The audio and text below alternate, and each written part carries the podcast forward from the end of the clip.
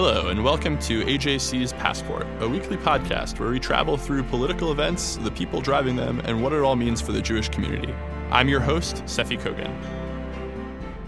In 2009, Iranians took to the streets protesting the results of that year's presidential election. The so called Green Revolution was quickly and brutally quashed by the regime. In recent weeks, Iranians are protesting again. To learn more, we'll turn first to Daniel Schwammenthal, director of AJC's Brussels based Transatlantic Institute, to hear how Europe is responding to these new protests. Daniel, thanks so much for being with us today. Thank you for having me on your show. We'd love it if you could just briefly explain what the Transatlantic Institute is and what kind of work you do in Europe. Right. The uh, Transatlantic Institute is basically AJC's EU office. We are engaging EU institutions, the European Parliament, the Council, the Commission, the External Action Service, which is basically the EU's foreign uh, ministry, uh, in an attempt to advance uh, AJC's overall advocacy goals, primarily um, advancing better EU Israel relations, but also, of course, advancing transatlantic relations, to name just two. Terrific. So you then are perfectly situated to tell us a bit more about the European outlook. Why are the Europeans so silent on the Iran protests? There are a number of reasons. One can only speculate. Of course, there's no official answer to this. There is nobody comes out and says we are uh, relatively quiet on Iran. I think a lot has to do with the nuclear deal which the new U.S. administration has heavily criticized and considers as uh, deeply flawed and even threatened to uh, tear apart, whereas in in Europe it is considered a diplomatic masterstroke.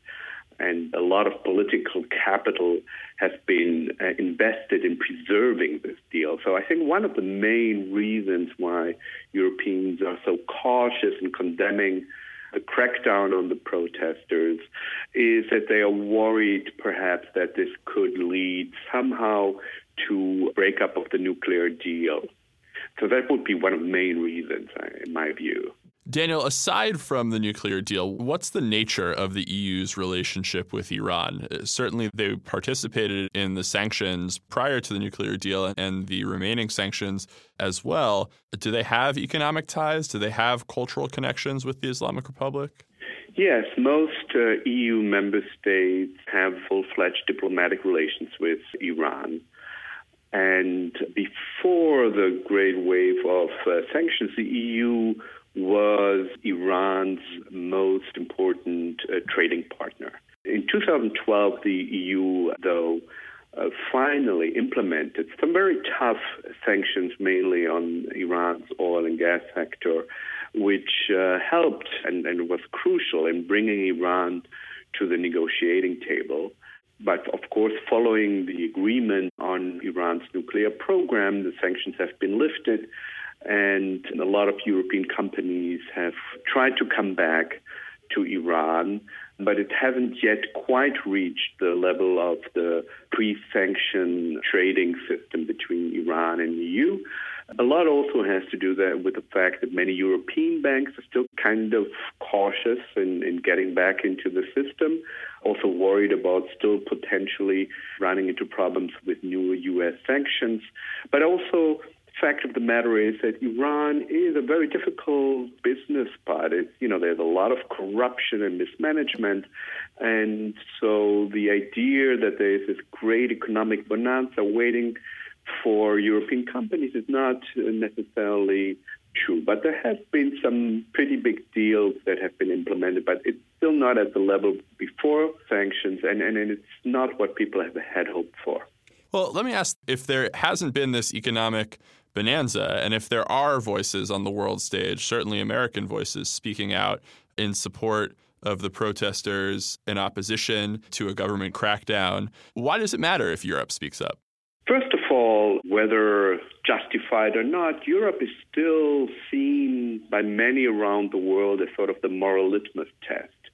And so, uh, for Europe to add very strongly its voice to the condemnation is, is quite important. And, and we know from Iranian dissidents, and we know from similar cases in the Soviet Union and so forth that this strong moral and, and, and even just rhetorical support from the West is extremely important for these people to know that they are not alone, to know that they are not ignored and that their suffering is, is recognized is uh, tremendously important for them to have hope and, and to carry on with their incredibly dangerous task.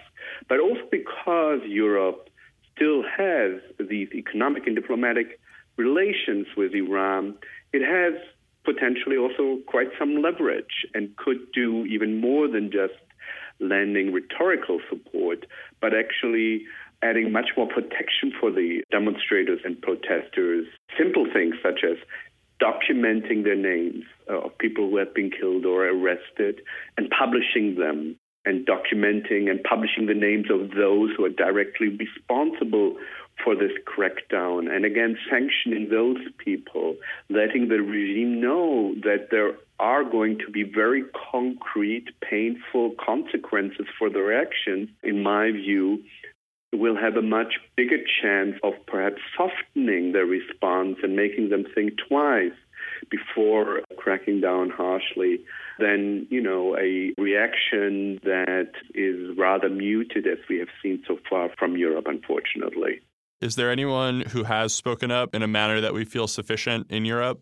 Unfortunately, not really. There is sort of a broad consensus to be more cautious to engage the so-called moderates. There is this, much of Europe still clings to the belief that one can divide the regime between so-called moderates, such as President Rouhani and Foreign Minister Zarif, and the so-called hardliners, when, you know, as a matter of fact, either Rouhani is incapable or unwilling to really effect any change. He has been in power for five years, and we know that, and you know, the, the evidence is out that on any measurable metrics uh, we can apply, be it internal oppression or external aggression, things have only gotten worse. But still, Europe clings to that belief that one has to engage these moderates in an attempt to reform the system from within, despite all evidence to the contrary. And and so there isn't really in the political leadership that stands out and diverts so far uh, from this consensus. Thank you so much for joining us. I know that you and your team are hard at work in Brussels making the case for that. My pleasure. Take care.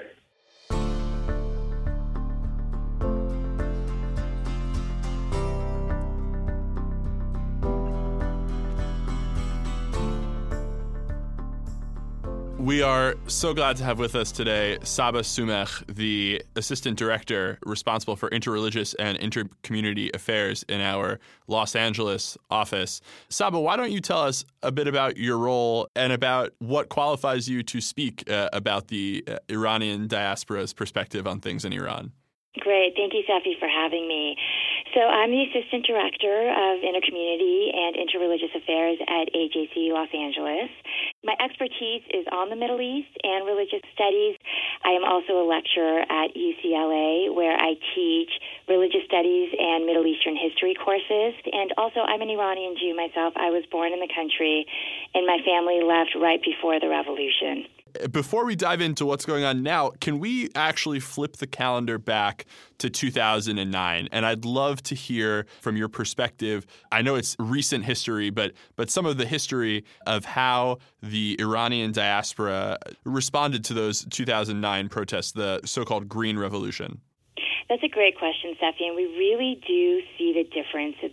And I it specifically. I always use my classes at UCLA kind of as a as an example of the bigger picture that's taking place in Los Angeles. As you know, Los Angeles has the largest Iranian diaspora outside of obviously outside of Iran, and there's a large Iranian community to the point where the area near UCLA, which is called Westwood, is called Tehrangeles. That's how many Iranians are here, both Iranian Jewish, secular Muslims, religious Muslims, and of course we have Iranian Baha'is, Zoroastrians, Armenian Christians, Assyrians. So it's a very large group, and the diaspora is really concentrated mostly in Los Angeles. What you see is with the Green Movement of 2009, and I hate to put it in this context, but for Iranian Jews, we left that country and we don't have the luxury of going back. Now, in Iran, it is not illegal to be Jewish, it is illegal to be a Zionist. However, the country took everyone's money, everyone's home, everyone's business when we left, when a lot of people escaped. And not just the Jews, anyone who left, the, their, everything was given to the government. And so, in order to, for Iranian Jews to not come back and want to take their property or their businesses, the Iranian government could label you as a Zionist as soon as you go in there, and then you're sent off to Evin prison, and no one ever hears from you again.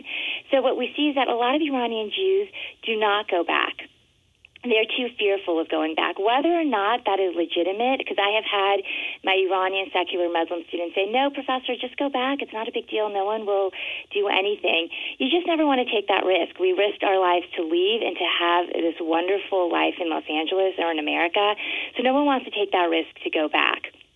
However, for my secular Muslim students who are secular but still have family there, where a lot of Iranian Jews don't have anyone left, they go back all the time. So they feel a very strong connection to the country. Maybe not to the regime, but to the country. So for them, the country is very important. Where for Iranian Jews, and I've written about this, I think the new country that has taken significance for them, of course, it's America, but it's really Israel. So during the 2009 Green Movement, you had a lot of Iranians going to the Los Angeles Federal Building to protest, and there were hundreds of people there.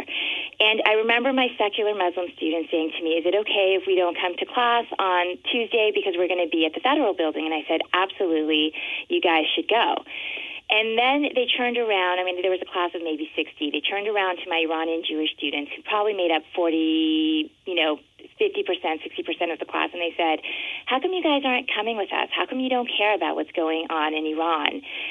And we had to say to them, because no matter if it's Mousavi or if, if it's Ahmadinejad, nothing is going to change in Iran for the Jews or for the Jews in the diaspora out of Iran. We know that, that we will never have the opportunity to go back as long as it's the Islamic Republic of Iran. We know that it's not a place that is hospitable to Jews. So honestly, whoever becomes the president isn't going to affect us. Well, so is there a sense of hopefulness around the protests that are going on now? You know, that's a great question. This these riots and these protests are different than 2009 in so many ways. While the riots in 2009 were bigger, these appear to be more widespread. And what's even more shocking is that it's being led in the rural provinces amongst people who are traditionally more sympathetic to the regime. I reached out to some of my contacts, i.e., my friends who are literally living in Iran right now and they live in Tehran. One, it has been impossible to get a hold of them, as you could understand. All the internet, everything has just been basically taken down. I was able to reach one of my friends through WhatsApp and he said, Look, in Tehran, we didn't even know this was happening because it started, you know, we heard through word of mouth because by the time it got to us, the internet was shut down. And what's shocking is that it's happening in the rural provinces amongst people who most likely are the ones who've always supported the Ayatollahs and the regime. Now, that being said, what we saw in 2009 and the brutality of 2009. And again, I, I, I want to hesitate to speak on behalf of this whole massive Iranian Jewish or Iranian community because we're not a homogenous whole. But for, mo- for the most part, most people don't think that this is going to make a difference. We hope and we pray that it does, but we also know how brutal the regime is. We saw it in 2009. We've already had 21 people who've been killed in these riots. I would like to think that it, it would make a difference, but and I don't think it, it will not because of the will of the people. I think it will not because how brutal the regime can be in regards to holding its power. And the people who are cracking down are coming from the Revolutionary Guards and the Basij, and their livelihood is dependent on the regime. So, in a delusional, hopeful way, I would like to think it makes a difference. I don't think I will see this, you know, regime ever collapse within my lifetime. Well, we certainly hope that matters will develop such that we will move toward a new dawn in Iran. Uh, one thing I just want to dive into a bit more, and, and I think this will be my last question. As a scholar of religion and of communities, can you tell us a little bit about the relationship between the Iranian Jewish community and the other Iranian communities Sure, absolutely. It is an amazing community over here. It's again, as I mentioned, it's the largest in the diaspora. So, for example, when UCLA puts together this massive two day celebration for Nowruz, the Iranian New Year that takes place on March 21st, the first day of spring, you will see every Iranian, Baha'is, Jews, Muslims, Christians, Zoroastrians who will attend and really celebrate together. You see this at the restaurants, of course, the non-kosher restaurants that everyone goes to, the Chelo Kebab restaurants all over West Los Angeles. You will see this at a lot of the music venues, and music and poetry are so important to the Iranian culture. And so this is where you do see a lot of the support. Where have we seen the support come together again? Recently with the Trump ban, because this really affects everyone, and Iranians, what, what whatever religious tradition they come from, felt really sad and angry about this because they truly believe that this was just separating families and this was punishing people who had nothing to do with the regime. So, in a lot of ways, this has brought the cohesiveness of the community together. This, what is going on right now with the riots, is also bringing the cohesiveness of the community together on Sunday at 1 p.m. at the Federal Building. I have seen this all over Facebook, all over so- social networks. Everyone's coming to the Federal Building to show support for Iran. So, what we're seeing is that while maybe Iranian Jews might not feel a closeness, obviously, to the government, they definitely feel a closeness to the people of Iran. And just seeing them suffer in that way and seeing what's going on in the crackdown just breaks everyone's heart and it's bringing everyone together. Saba, thank you so much for taking the time to join us. Uh, we know it's early there on the West Coast, but we really appreciate it. It's my pleasure, and thank you for focusing on what's going on in Iran right now. Thank you. Have a good day. Bye bye. Thank you for listening. I'm your host, Seffi Kogan. This episode is brought to you by AJC, the American Jewish Committee. Our producer is Alex Zeldin. Our sound engineer is Scott Reitherman. Tune in next week for another episode of AJC's Passport.